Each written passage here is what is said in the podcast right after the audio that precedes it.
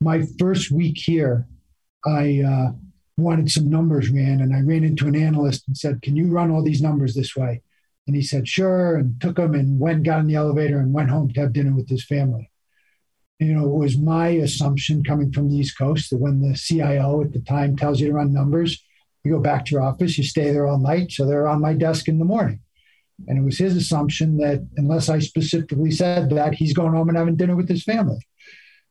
And I've learned that he was right and I was wrong. Everything's not an emergency and family family time is important and that's the way we operate here. Hi, this is Matt Slepin and welcome to Leading Voices in Real Estate. Today's episode is an interview recorded on March 25th with Joe Margolis, the CEO of Extra Space Management, the second largest and longtime top performing REIT in the self storage space. This is my second interview with a leader of Extra Space. Back in 2018, I interviewed the founder of Extra Space, Ken Woolley. We are overdue, particularly with the performance of the sector and the spotlight on niche businesses within real estate, to revisit self storage. And no one better to speak with that than Joe. And back in 2018, the Leading Voices interviews were really more about career journeys. And now we're doing deeper dives into the business, so we really get to explore the drivers of the self storage business in this conversation with Joe.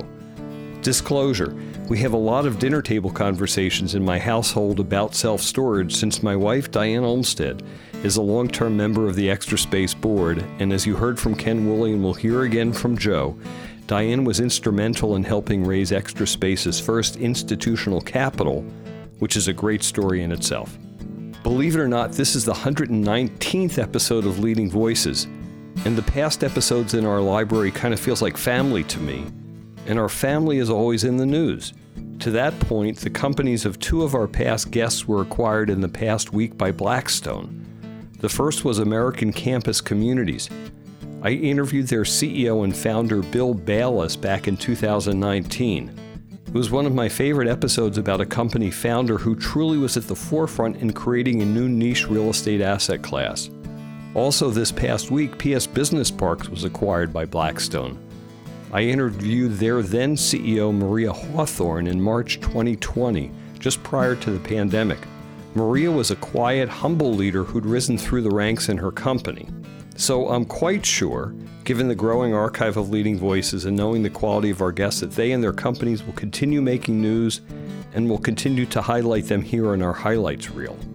One of my pleasures in hosting Leading Voices and one of the pleasures of my work in recruiting is that in both instances, I get to interview people from each of the disciplines and all of the nooks and crannies of the real estate world.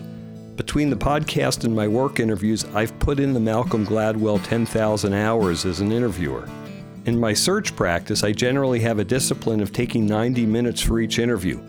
It's slow and takes a lot more time than I need to just get the job done. But I'm a curious guy, and it's through my listening and all these interviews that I've really gained my knowledge and understanding of the real estate business. Everyone gets their grist somewhere, and this is mine. It's the blessing of what I do, and I hope that through leading voices and our amazing guests that I'm able to share some of that with you.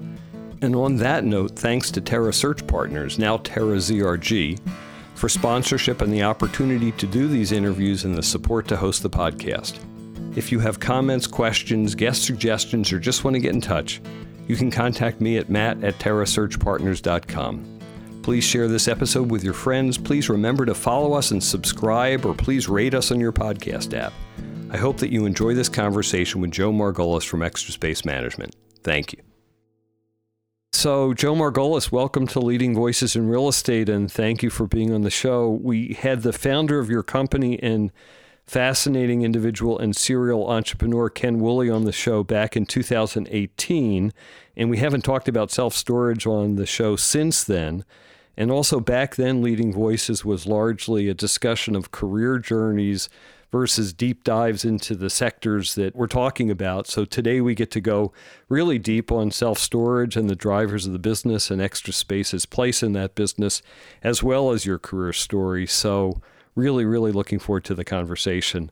And one disclosure for our audience my wife is on your board, Diane Olmstead, so we know Extra Space well, care about Extra Space. I didn't put on my Extra Space bike jersey for this conversation because you wouldn't have seen it. in the discussion. But anyhow, Joe, welcome to the show and thank you for doing this. And maybe your introduction of yourself and the company briefly, and then we'll dive into it. Uh, thank you, Matt. It's, I appreciate you having me today. Uh, Joe Margolis, CEO of Extra Space Storage. I've been CEO for a little over five years, but I've been involved with the company since 1998. I'm uh, East Coast guy, grew up in Connecticut, lived in many cities up and down the East Coast, married 34 years, three kids. That's my story in a nutshell. that fits. So, so tell us about. Just give a sense of extra space and mm-hmm. where you stand in the panoply of companies that we know about that do self storage. I know Public Storage is the largest company, maybe the first kind of large company in the business, but talk about kind of the larger companies, your role and your position, and how you think of extra space in that context. Sure. There's self storage is a very fragmented industry. There's five publicly traded self storage companies. Public Storage is the largest. We're the second. There's also a company called CubeSmart, Life Storage, and National Storage. But those companies plus U-Haul only make up about a 30% of all the storage facilities in the country. Most of the storage facilities in the country are owned by smaller owners or regional owners or operators that own, you know, two or three or 10 or 15 stores. Uh-huh. If you compare that to, you may not have the answer to this, if you compare that to another more mature sector in real estate where there have been institutional players, is that 30% less institutionalized than, say, multifamily or industrial? Any sense of that? Oh, I, I, think it very much is. I mean, you think about malls, right? Well, and, yes. Uh, it's changed up, but all the malls are owned by a small handful of folks, right? Right. So uh, I think self storage is on the more fragmented side of the real estate industry. Okay. And then talk about extra space and it's how you position it within that business. Sure. So we're a S&P 500 company. We're based in Salt Lake City, Utah. We invest exclusively in self-storage, and we have about 2,100 stores in 41 states. Our market cap's about $28 billion. So that gives you a sense for our size. Each of the publicly traded self-storage companies are very, very good operators, very good companies. We do a lot of the things the same but there also are some differences. So, extra space, we invest across three verticals, if you will. Mm-hmm. We wholly own about 47% of our stores. We manage for third parties with no ownership interest about 40% of our stores. We're the largest management company in this business. Mm-hmm. And the rest, you know, about 12 or 13% are joint ventures. And having this strategy allows us to grow in any economic cycle and also meet the needs of our, our counterparties. And, and talk about third party management. I know in the apartment business, it's generally might even be a loss leader, so it's hard to make money and the margins are pretty slim, but it might be synergistic as well. So, comments on that? Sure. third party management is a very good and important business for us. We uh, make money on it. It's mm-hmm. a profitable business for us, and we we are the most expensive option. We are we we are more expensive than our peers, but we're the largest by far and growing faster than any other because I think we provide the best product. It also gives us data. So customer data is very important for us to analyze to optimize operations. Mm-hmm. So we have more you know 40% more customer transactions 40% more data to analyze because we have 40% more stores that we manage. It provides us operational efficiencies cost efficiencies just because we're bigger. Mm-hmm.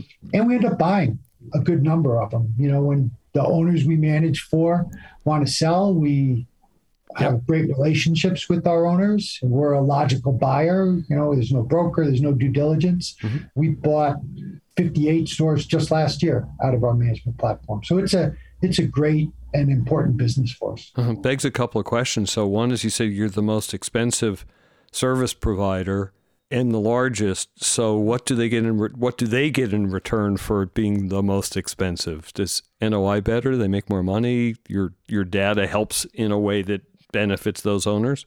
Yeah, we're we're able to show that you know over almost any time period, our owners will make more money with us than our competitors, and you know these are very important assets to our owners. It's often their wealth, their right. family wealth, and it's important they turn it over to someone that they trust, uh, that they get good customer service from, and that they make a lot of money.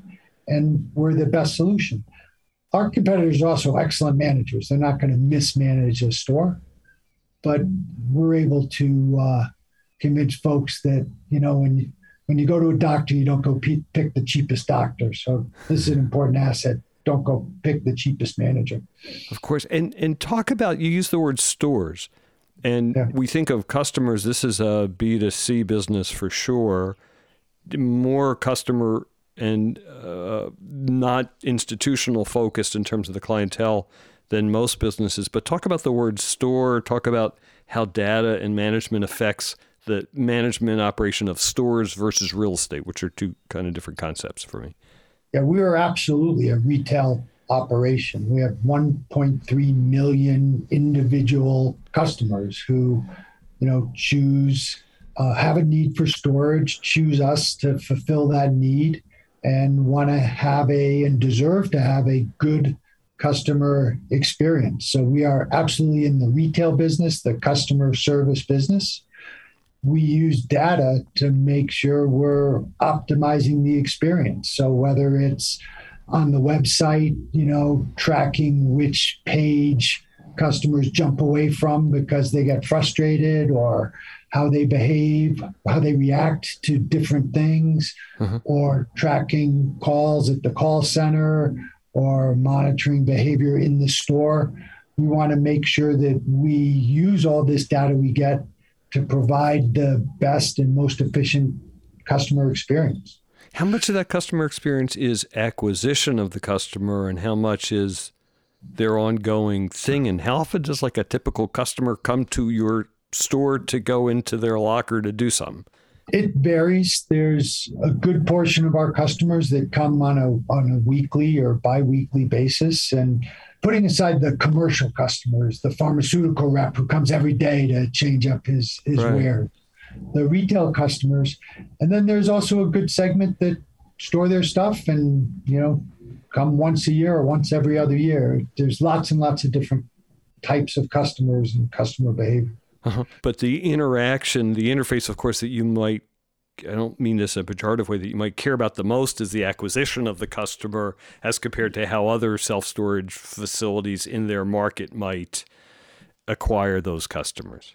I might say it a little differently. The acquisition of the customer is very, very important, mm-hmm. but we want the customer to have a good experience. When they come, we want the facility to be very clean and brightly lit and feel safe so they feel comfortable keeping their goods there. And they if they need stores later on in their life they're going to remember a good experience with extra space and come back. Or they're going to tell their friends they had a good experience. Or they're not going to complain. So while the acquisition is important the customer experience throughout the life cycle even moving out making sure they have a smooth experience moving out even because they're not going to be our customer anymore we want to make sure kind of cradle to grave is a good experience. Uh-huh. And and I'm curious because I don't un- understand the customers very well, and I think I read a statistic that ten point six five percent of households have self have a self storage space. Is that increasing, decreasing? Any sense of the numbers of that and kinds of folks who do that, and locations and trends for that? So statistics like that in storage are difficult to come by. That's a self storage association stat, which yes. is probably the best we have. Uh-huh. When I first got involved in self storage in 1998, that number was 6%. Mm. So now it's a little over 10%. So that's pretty significant growth yeah. in those years. And the billion dollar question that I'd love to know someone who has the answer to is where does it go? Does mm-hmm. it go to 12%, 15%, 20%? No one knows. But as long as I've been involved with this business, there's incremental increase in utilization every year. Uh-huh. And and does this change as housing costs go up because housing costs go up, therefore the square footage of a home might go down to make that work. Is that a trend in your favor? I think particularly in urban areas, if people live in smaller and smaller apartments, right, a self storage provides a convenient and useful way to to have a closet, if you will, or to have. Right. You know, it's cheaper to go get a five by eight uh, at a close by self storage facility than it is to move from a one bedroom to a two bedroom. Uh-huh. So it is a option that people use when uh, living spaces get smaller. And is there a dynamic between market share increasing, decreasing, or usership increasing, decreasing between urban, semi urban areas and rural areas? What different dynamics and drivers? Or not rural, suburban areas, I guess is the right word? Yeah, so the biggest factors that influence self storage use is job growth and moving. Right. You know, the majority of our tenants are somewhere in the moving process, something to do with housing. So areas of the country like the Sun Belt that are experiencing, you know, robust housing activity tend to be good storage markets. And areas of the country where there's less of that transition, there's less need for storage. Mm-hmm. And is that then people tend to do it for six months, but they wind up staying anyhow? You know, they do it while they're moving and transitioning their stuff, but is it pretty sticky, not sticky? Anything on that? It's a really good observation. We survey our customers, and universally, people stay 50% longer than they think they're going to stay. And that holds true whether they think they're going to stay for two months and stay for three months, or they think they're going to stay 10 months and they stay for 15 months. And the reason is because self storage is a need driven product, right? You, you need self storage because of some life transition. You're mm-hmm. moving, you're, someone died, someone got divorced, new baby, kid moving back in, remodel the kitchen, whatever, and you need self storage. And then at some point, you don't need it. But there's this inertia. Right, a lot the of inertia. After you don't need it, you don't go rent the truck and get it out.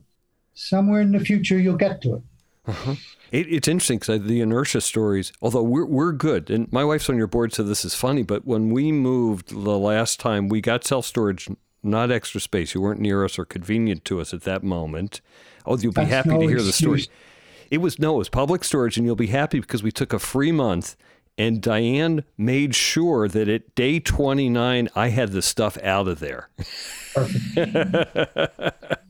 it was essential to her, especially since they were a competitor. If it was extra space, we might have hung out there for a while. Good to hear. Thank you. Any trends in the business? Any, you know, I see these cubes in people's driveways, and then I hear about people like your tennis racket could be stored off site, and they'll bring you your tennis racket before you go play. What is what's the future of those kind of things? So the you know the pods in the driveway has been a business for a long time, and it's a viable business. It's a niche business. Many communities don't like it don't like to have pods in their neighborhoods. Uh, it's not something we're involved in. I think public storage got in and got out mm-hmm. in the past. Uh, but it's a niche business. It's a different customer set. It's not as big as self storage. The second business you referenced, we call valet storage, where yeah. you know someone will come to your home with boxes. You fill them up, they'll take them away, and then you can call up and say, you know, give me box three or bring me my ski gear. And uh, you know, four or five years ago, this came out, and there was several dozen companies that got venture capital money to do this. And their business proposition was that they were going to provide this additional service and be cheaper than self storage. Mm-hmm. And the way they were going to do that is they were going to rent nine dollar per square foot space in New Jersey instead of $50 space in Manhattan. Right. And use that savings to pay the logistical cost of driving stuff in and out. And I think what wasn't fully understood, and we studied this very hard, is when someone calls up and says, Bring me my ski stuff, someone's got to put it in a van, got to drive across the George Washington Bridge, have to pay whatever the toll is now on the George Washington Bridge find your apartment in the Upper West Side, find some place to park, walk it up, you know, go back. So all but one of those companies is now out of business. There's only one left. Mm-hmm. And their uh, pricing structure now is much more expensive than self storage. So that tells me two things. One is the business model didn't work, and two, that this is a, a niche business for people who are willing to pay extra for that extra service. So I don't think it's uh, threatening or overlapping that much to self storage. Mm-hmm. In, in any trends, I got like four or five more questions because I'm trying to understand the waterfront of this. Any any trends or differences between how this is done in different countries? Usage is very different in different countries. Uh, Americans, more than I think anywhere else in the world, really like stuff. Stuff. We're going to talk about stuff more, in a minute. Yeah. yeah. And we're more transitory. So the, the amount of usage is much different. I was in China before the uh, pandemic looking at self storage there, and it's fascinating because you know they have these huge, uh, very dense cities with lots of people who also like stuff and very, very little self storage, but very, very little product awareness. Mm-hmm. I think eventually there'll be a more robust self storage business in China, but I'm not sure who's going to be brave enough to to go over and invest in China. Mm-hmm. And you haven't been international have to date, have you? But we've been in Mexico. We invested in Mexico. We had a number of stores there. They performed well we couldn't scale the business to our satisfaction, so we we got out. Uh-huh. But we we were in Mexico for a while. Uh-huh. And and talk about stuff for a minute. This is an American challenge and an American proclivity. I'm not sure what the second question is. So it's it's really interesting. People have emotional attachments to their stuff. And when we talk to our customers about their need for storage, it's really about the future. It's about hope. My wife works with victims of domestic violence. And, you know, sadly, some of them have storage units that they can't really afford where they're storing a couch and a broken lamp. And my wife talks to them about, you know, why do you have this? Why do you spend money on this? And it's because someday I'm going to have an apartment again. Mm-hmm. It's that hope for the future. And that's kind of a sad story, but it's positive. You know, someday this crib that my grandmother made is going to be for my grandchild. Or so a lot of storage is about, you know, hope for the future and getting, get, you know, using stuff for tomorrow. Those emotional attachments to things are, are real. And a couple more questions about this. Is there outdoor storage like people, you know, put their RVs places. Is that a specialty sure. type of self storage? And are you involved with those kinds of things? So we have many, many facilities that, in addition to having indoor storage, have parking or boat or RV storage. Right. We have very few, maybe one that I can think of that have the washing facilities and the cleaning and the mm-hmm. gas and all the, know, it's really just parking, just storage, not an RV or a boat full service facility. But that does exist. There's a niche of that. And there's probably also a niche of specialty storage. So I'm thinking of three types, and you'll smile at this one, but I'm thinking of wine because I'm in Sonoma County. Yeah. Two, I'm thinking of guitars. So Neil Young had a place where he kept a whole bunch of guitars and it flooded and he lost a bunch. And I read about that because I'm into that stuff. And then the third example is one that you and I will remember. And you gave me one of the blessings of my life having dinner at your house with Bob Woodward. And as a professional interviewer, it was really cool to have dinner with him. But Bob Woodward talked about keeping his archives in a self storage unit, and we all got nervous because we didn't, we wanted it better protected. So I'm thinking guitars, wine, and Bob Woodward's archives. What's the deal with protection of stuff? And are there more protected places versus less protected places? I don't know if that's the right way to ask the question, but I think you know what I mean. So I'll talk about specialty storage first. And again, you know, we we seek to be a broad-based business. So we have some wine storage, but it mm-hmm. requires additional temperature control and things. Right. And it's not as broad-based as, you know, most of our customers need. So it is kind of a niche business. I think in general, though, we strive to make every effort that our facilities provide, you know, clean, safe, secure, dry self storage. Mm-hmm. And that's not to say that sometimes you know we don't have a fire or bad things happen, and you know when that happens, we we try our best to do the right thing.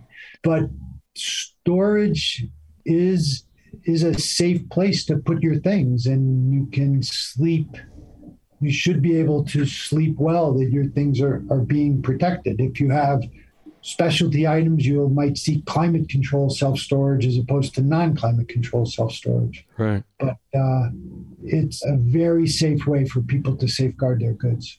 Yeah. But there are probably places where there is a higher premium to that be it for wine, be it for guitars, be it for Bob Woodward's sure. archives. yeah, if you have artwork or you know you have very expensive cars, you don't want to store them in an outdoor lot with us. You might want to find you know more indoor secure storage. Yeah. It's not a safety deposit box. I guess it's another form of self storage. It's interesting. I didn't put those yeah, two together, a, but it's a, yeah. a, little bit different per square foot deal. But um, right. So let's talk about extra space for a few minutes, and and I'm curious. One thing, so you're a 32 billion dollar market cap company. You're an S&P 500 company. You've been ranked 90th on the uh, out of all companies as a Glassdoor best places to work, and you have the highest 10-year total return among public REITs, and actually double the return of the nearest self-storage company including a 5x return on public storage, the biggest company in the space and one that people think about because it's almost like Kleenex or something. So, talk about that and what enables that kind of performance and what it is about your platform that, that accomplishes those things.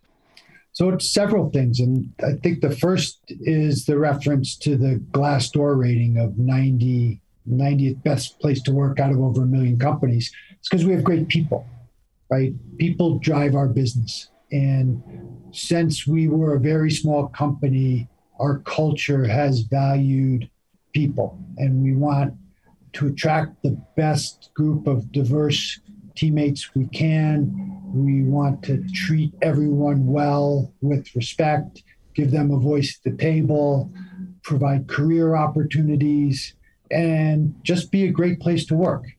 And when you have great people particularly ones who are dealing with customers, mm-hmm. they'll provide great customer service and they'll think of great things to innovate and advance the company. So, people are a very important part of our company. And that is especially true now when many companies are trying to reduce people through technology and go to managerless stores. And I think that can be overdone we certainly are seeking efficiencies and want to make sure we use technology to provide our product to our customers, but we are not trying to eliminate the human being mm-hmm. from the process because we think the human being is important. So I think people is one factor in uh, our success over the years. Let me drill down on that for a second. No one would not say the things you just said. So no one would say, hey, we, we have mediocre people or we don't treat our people well. But I'm thinking about how you drive that down to the people in the field and how they actually walk the walk and talk the talk. And I'm remembering some years ago, I did a panel at a NAREIT uh, conference, and I had two REIT analysts talk about how they differentiated companies. And one of them, I've quoted this before, Ross Smotrich, a friend of mine, talked about how he tours properties at the site level and then he judges how much they walk the walk and are able to talk the talk about their company, how it is dispersed down that far in a company. So, how do you actually make that happen? So it's not easy, right? When when you're 12 properties, it's easy to know every employee and what they like to do on the weekend and their spouse. Mm-hmm. And when you're 2,100 properties and over 4,000 employees, it's easy to default into layers and bureaucracy and people are cogs in the machine. And we have to fight very hard not to default to that. And one way we do that is we talk about our values. We talk about our culture a lot. And mm-hmm. when we make decisions, very frequently someone will say, Is this consistent with who we want to be? Is this consistent with our values? And we encourage those questions and we encourage people to raise their hands and say, Hey, I think this is wrong, or I think this goes against what we stand for. And people are rewarded for that and not chastised. The second thing we do is we make sure there's personal contact with every employee. So I have lunch with every new employee who's hired here in the corporate office. Mm-hmm. Uh, we do town halls where the executive team goes out and sits face to face and has a meal and a discussion so that our goal is every employee gets to sit down and have a meal and talk to me at least once every two years. Uh, we go out and tour stores and ask the people who are actually at the point of the spear what's frustrating you? What's working well? What is so I think it's time and effort to to connect with people on a human basis and listen to them that really helps in this regard. We're going to get into your story in a few minutes, but I'll hit a preview of some of that. You came over as an investment guy. And so coming over to this company and then having this be a headline is this more of your time and more of your attention than you thought? Did you think you were coming to run an investment company and realize you were running an operating company? And was that a both a surprise and then you had to grow to do that? I would say it the other way around. One of the things that attracted me to come here was the type of company this was and how it treated people. Mm-hmm. I when I came here seven years ago, I knew this company very well. Yes. And uh, there was no surprise to me that a main focus of this company was on its people and how they're treated. Mm-hmm. Any is a sensitive question, but companies based in Salt Lake City, and I know the founder and much of the initial folks were Mormon. And is there anything from that culture that is invested in that kind of platform behavior? I think there is, Matt know, I often hear that we're a we're a Mormon company, we're not a. I don't even know what that means. I don't right. think, you know, we're a REIT that was founded by a member of the church, and we have many many executives, employees who are members of the church because of where we we are based. Mm-hmm. But we're not a Mormon company, and I I also would say, you know, the, the Mormon is this or Mormon is that any more than I would say, you know, Native Americans are this or Jews are that or anything. Right. But in general, there is a, a culture that affects our company by being based in Salt Lake City. You know, our culture as a company focuses on hard work and teamwork, you know, always trying to do the right thing, caring for other people. And I think these values are very consistent, which with what I understand, at least the church to teach its members. Mm-hmm. Our company promotes a very healthy work-life balance, mm-hmm. and that's consistent with the church's value and focus on strong families. I should tell you a funny story about that. My first week here, I uh, wanted some numbers ran, and I ran into an analyst and said, "Can you run all these numbers this way?" And he said, sure, and took him and went, got in the elevator and went home to have dinner with his family. Mm-hmm. You know, it was my assumption coming from the East Coast that when the CIO at the time tells you to run numbers, you go back to your office, you stay there all night. So they're on my desk in the morning. And it was his assumption that unless I specifically said that, he's going home and having dinner with his family. Mm-hmm. And I've learned that he was right and I was wrong. Everything's not an emergency and family family time is important and that's the way we operate here. But anyway, I think the that comes from that is consistent at least with the church's view on family. I think the other thing is that you know just being in Salt Lake City, we can attract a lot of very smart, talented, educated people who are members of the church and want to want to live here because they want to live in this community. Mm-hmm. It's interesting. I, we talk about this on Leading Voices all the time, and it's driver. I, we talk about corporate culture a lot, much more than I ever anticipated would be a theme and a subject. But there are things that those values come from in a corporate environment. That the founders started with a goal, and the goal wasn't just growth or dollars. The growth was great company, and I think that's embedded in a company like yours and most of the great companies that we get to talk to. Thank you, Matt. And that that's and that comes from culture, right? So that does come yeah. somewhat from people's background. So let's talk about you, and I'm curious about kind of your story and then how you got to this place. Uh, we're both from the East Coast. You said from Connecticut. You grew up, went to law school, went to Harvard. So kind of talk about that and your goals growing up and as you began your career. Sure. I went to Harvard College. I took uh, a constitutional law class when I was a junior from Archibald Cox Mm-hmm. And I thought that was the wow. coolest thing in the world, right? right? To have Archibald Cox teach you about constitutional law. So I decided to go to law school, and I got there, and it was all litigation and Civ Pro and how many days to file this appeal, and I hated it. So I went into real estate, which was more transactional. Mm-hmm. Enjoyed that very much. Worked for a law firm, went in house with Prudential. Uh, and, and, just pause on that. Why go in house from a law firm? What was the goal for you in that transition? I don't think it was as purposeful as it sounds. Uh-huh. The head of the real estate department of the law firm uh-huh. that I was at left and took a bunch of the clients with them. And I kind of saw the writing on the wall at the law firm about the quality of work. Mm-hmm.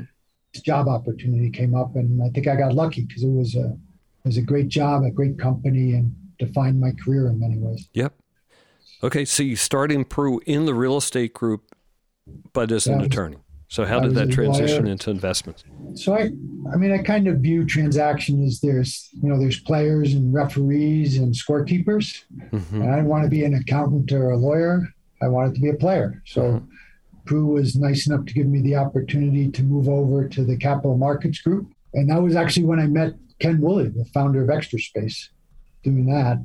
And uh, I worked for Pru until myself and a couple other portfolio managers decided to leave and start our own investment management firm. Yeah. So mm-hmm. let's go back to that first meeting because that's, of course, where our stories connect. And you met Diane, who was yeah, then yeah.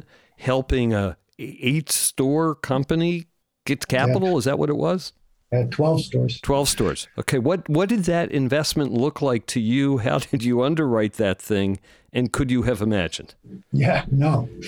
So I was in Los Angeles meeting with an office company. My job was to find companies that Pru, real estate companies Pru could invest in. Mm-hmm. And Diane called me and said, I know you're in California. Do you have any free time to meet this guy, Ken Woolley? I said, Sure, Diane, I'll meet anybody. What does Ken Woolley do? Mm-hmm. And Diane said, He has 12 self storage properties. And I said, Diane, no way. It's a dirty asset class. There's no exit. You can't leverage. It's not institutional. We're not doing it. And she said, just as a favor to me, meet Ken. Uh-huh. So Ken picked me up and took me to the first self storage property I had ever been to. I had no idea what it was. Uh-huh. And he explained how the cash flows work and the operating margins and the opportunity. And and Ken's just a fascinating, charismatic, intelligent guy. And convinced me. So I went back to New Jersey and told my boss we should look at investing in this self storage property. And I think I was so young, I didn't understand the career risk I was taking. And he said the same thing I said to Diane there's no way, we'll never do it. So brought Ken and Spencer Kirk out. And after a long process, Prudential ended up making a $150 million programmatic growth capital investment in the company that allowed the company to get big enough, along with some other things it did, to go public in 2004. And in 2004, how many properties did it had from did it then have? Wow, I don't know the answer to that. I think I think slightly over hundred, but I don't I don't know offhand. Okay, it doesn't need to be precise anyhow. So, but directionally, so it had increased to be of scale. Did you right. find in the conversation with Ken when you when he had these twelve properties? I'm thinking he's he's not a mom and pop, but that's the word we would use for someone with 12 properties. Sure. But how did you but the goal was for him to grow. So how did you have the faith that this was a platform that would grow and that did you have a sense that this was an institutional asset class? I'm pretty sure public storage was already there and Shurgard yeah. and some others. So Ken built his first self-storage property in 1977. Uh-huh. Between 1977 and 1998, he had built, leased up 60 stores. He, That's right. But but he didn't have any capital, so he had to sell, you know, keep selling the last one to get the money for the next one. So that's right. why he only had 12 at the time. But he had a successful track record of making a lot of money mm-hmm. on these stores. But he wanted off the treadmill. He needed capital to grow, so he didn't have to keep selling to to get the the new capital to build the next one. Okay. So then you do this deal. We're going to come back to extra space later in your career, and then you and a couple people leave Prudential. So you yes. have the you're taking the risk. You have the guts. You're going to start your own investment platform. Talk about that. Yeah, we decided we wanted to own our own business and do what we were doing for Prudential for ourselves, and we raised a couple funds. It got a big asset management assignment, probably about three hundred and fifty million dollars altogether. And then 2008 and nine happened, our investment strategy focused on brownfield reclamation and condo conversions and kind of a lot of things Risky that got stuff. beat up pretty hard. Uh-huh. So the business stopped growing and it wasn't big enough to support three of us. So so I left and the other two partners kept running it. And I went down to Washington, DC to work for a office and residential developer there. And I, one other question, which is Prudential, I think we used to call it Mother Pru. So Mother Pru. Mother Pru. But the learning in the institutional sense of it, because they were one of the first, even pre REIT era companies that had an institutional approach to the business. And then you brought that into that next job. Any comments about kind of what got into your guts from that, the contacts you made, and the person you'd become when you went off on your own? Prudential is just a fantastic training ground. And you look around the real estate industry and see how many people, yes, you know, have roots in Prudential. And you know the things I learned there about, you know, focus on clients, you know, inve- you know, your duty to investors, and just underwriting and risk reward, and uh, so many smart people there who who taught me so much.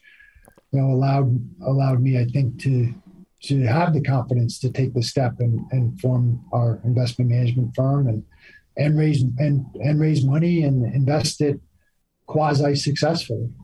Yeah, I think the ripple effects from that company and the partners they've done business with and the funding they've done for joint ventures over the years, it's the you know one of the preferred platforms to do business with because you could trust it. Yeah, it's an awesome company. So then you go to DC. So your yes. company hits hits the GFC is it, it, by the way, is that company still there and your partner still in business? Nope. All the assets have been liquidated and distributed to the investors. So okay. It doesn't exist anymore. And and so then you go to DC, and then at what point in this process do you get on the board of Extra Space? Well, I got on the board in 2004. I, I missed one meeting right when they went public, but by coincidence, I left Pru to form Arsenal Real Estate was our name. The same month that Extra Space went public. So I was no longer conflicted. Yeah.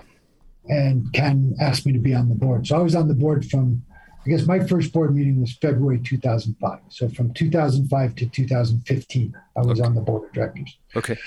So then you go to DC and just talk about that era in your career, and then we'll talk about coming back or start coming to Salt Lake City.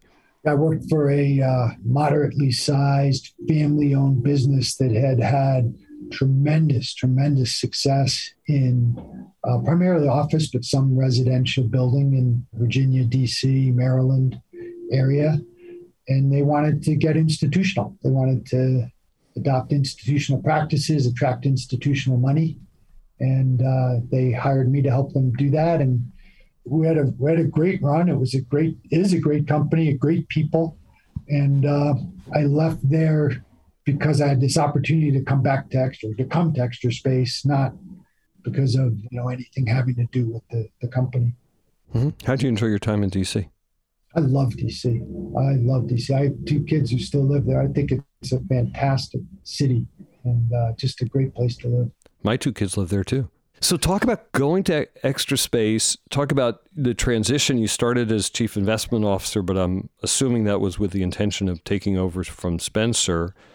And then talk about the transition for you, which we previewed a few minutes ago, but to be CEO, it's a different set of skills and a different lifestyle and different thought process. So, talk about all that. Yeah, well, the first thing was just moving to Utah. talk about that. Utah's different, right? and it's a great place to live, but it's different. I, my my first or second week of work, I was coming out of our office complex, and there was a red light to get onto the main road, so I stopped. And being a little A-type, I immediately start checking messages on my phone. Mm-hmm.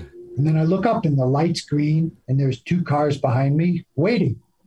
And I said, "I'm not in New York anymore." Yeah, of course, no honks, eh?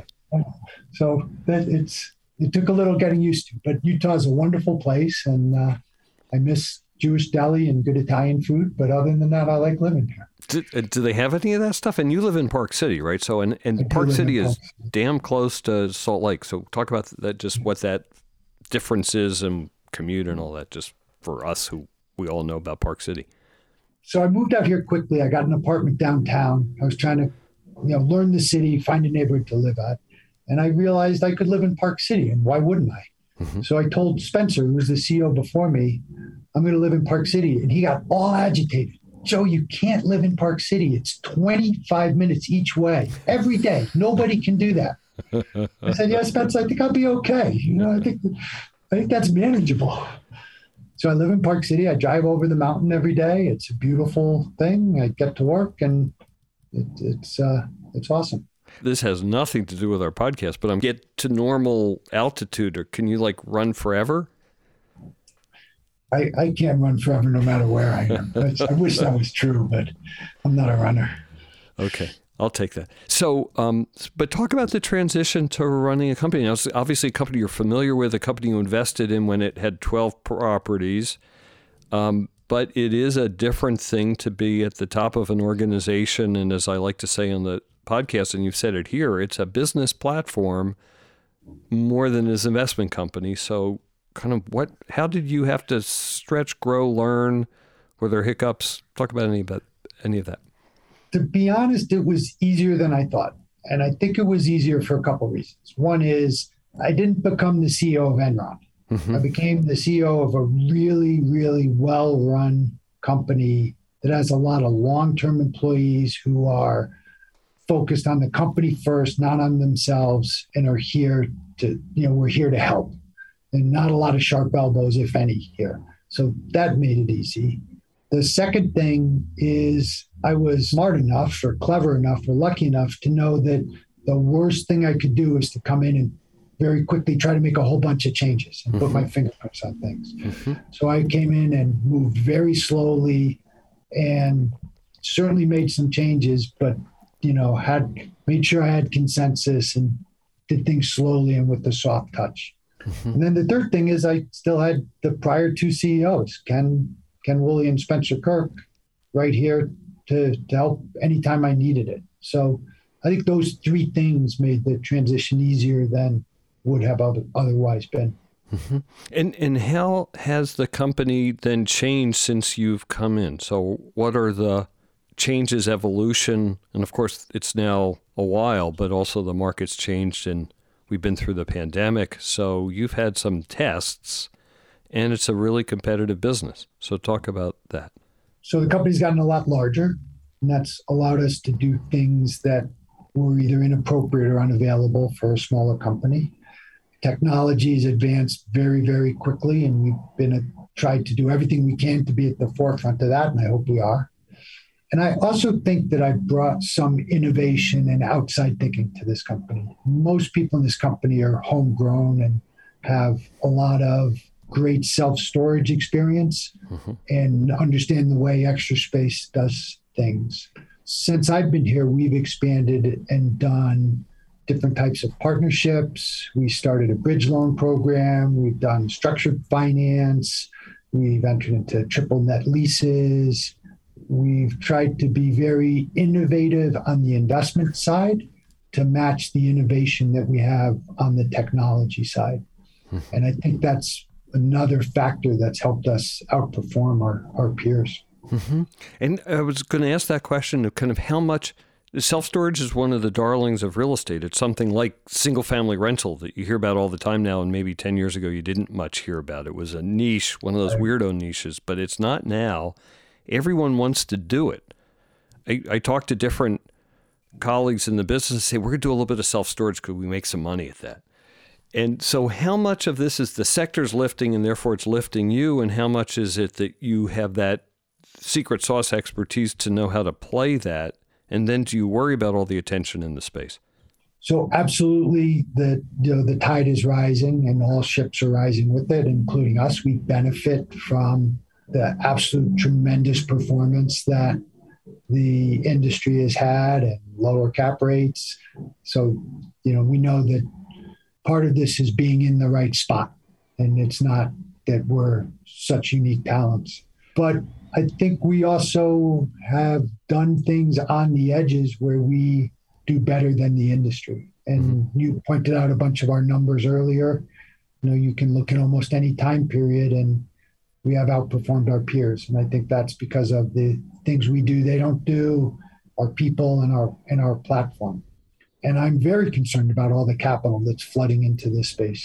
because one, it's going to give rise to more development, and excess development leads to a slowdown in performance, and it tends to people do things that may not be as smart because they're they're just too many dollars chasing deals. Yeah, and it's the dumb capital who don't know the business to say, "Well, this is the promised land. We're going to go there."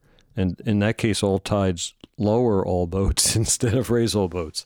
And you know, as you mentioned earlier, self storage is now more of an accepted and mature asset class. Right mm-hmm. after 2008 and nine, nothing was built. Almost nothing was built, and it allowed us to have this great performance for so long, we're, we're going to be subject to the normal cycles of more mature property type now. We're going to be more like apartments where we'll, we'll have normal cycles. And our job is to, to look for the unique opportunities that present themselves in different, different real estate cycles and to outperform our peers. Mm-hmm. And if you think of the different sectors, and I think you're on the board of a, of a single family rental company. I think you're on board of Invitation Homes, maybe others, I'm not sure. But you think about the apartment industry or other sectors of commercial real estate, as the niche sectors become more mainstream, how do you play them against each other as an investment thesis? So I am on the board of Invitation Homes. I think single family uh, looks a lot like self storage yeah. did, you know, several many years ago in mm-hmm. terms of its maturity and cash flow characteristics. It's a great business, and Invitation Homes is a great company. I think your question about how do you play off against different property types as a real estate investor is that the yes let's let's play off but how do you know the, the sectors have different volatility different investment sure. dynamics over time. So that's the guess what i'm asking. Yeah it's you know it's it's the billion dollar question all the allocators are asking right? And yeah. you know certainly the cash flow, uh, short lease asset classes like storage and apartments and single family homes are look very very attractive now. And industrial certainly has been data centers because of where the economy is. Right. And you know i don't know what the future of office is now with i don't know how permanent work from home or hybrid work is going to be. That's office and um, malls know. are the two sectors we question the most even more than hospitality no, storage doesn't have the same target on its back. We, you know, we are a little misunderstood. People, municipalities, jurisdictions don't necessarily want us often in their towns, and we have to educate them that these are, you know, beautiful, clean, retail-looking facilities. There's not a lot of traffic. It doesn't create, you know, vagrancy or bad things like that. But there's still some people have kind of the, the old vision of storage of cinder blocks and barbed wire and guard dogs and all of that. And that that's not today's self storage. Well, let's talk about that for a minute. We'll probably not have the last part of this on, on the podcast, but it is interesting. You know, I look at your website and the properties are new, beautiful, very institutional, look clean, everything else, all the right words to it. And I drive by them all the time too. So I experience the same thing, particularly for extra space. But the mom and pops may not keep to the same standards. How sensitive, two questions. One, how sensitive is the marketplace to wanting to be in a really, really clean place? They feel safer with their stuff that sits there. And then the second question is, what's the public, is the public perception therefore of self storage kind of change to this nicer stuff? I, I think the public perception has is more and more of the available storage is the current generation of right. product and people have used it that's what they're used to that's what they relate to self storage about half of our customers have never used storage before so there's a good portion of the population that needs to be introduced to the product. And, you know, after location and price, which are the first two important things, I think cleanliness and security and safety are very important. Or maybe they're table stakes. Maybe you don't even get to location and price unless you do feel comfortable walking into the walking into the facility. So it is certainly something we focus on and think is very important. Yeah, it's changed and modified a whole lot from what it used to be. So the last question, always on leading voices, is what's your advice for a young person getting into the real estate business? Never stop learning. Never be afraid to ask a question, and take every take every meeting that's offered to you. Meet everyone you can. It certainly changed uh, changed my career when I took a meeting with someone that, as a favor, that I didn't think was going to lead anyone. So It's be, interesting. Be you just just two things. One, you described the your first meeting with Ken Woolley as a, okay, I got an hour, I'll do it. Yeah, exactly right. And the other thing is, it is, and I experience this more and more through my career. Real estate, more than other industries, is a people and relationship business, and the benefits of that are huge as one navigates their career to know that and then take advantage of it. And take advantage the wrong word, but to benefit from those relationships through and through and take them seriously. It's a long game. I couldn't agree more, Matt.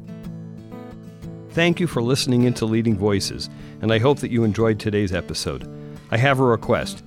If you enjoyed the episode and found it to be valuable, please share it with a friend or two. If they're podcast wary, take their smartphone in your hand and subscribe for them and teach them to listen. You'll change their life. Seriously, thanks for listening and keep in touch. You know you can reach me at matt at terrasearchpartners.com. See you next time.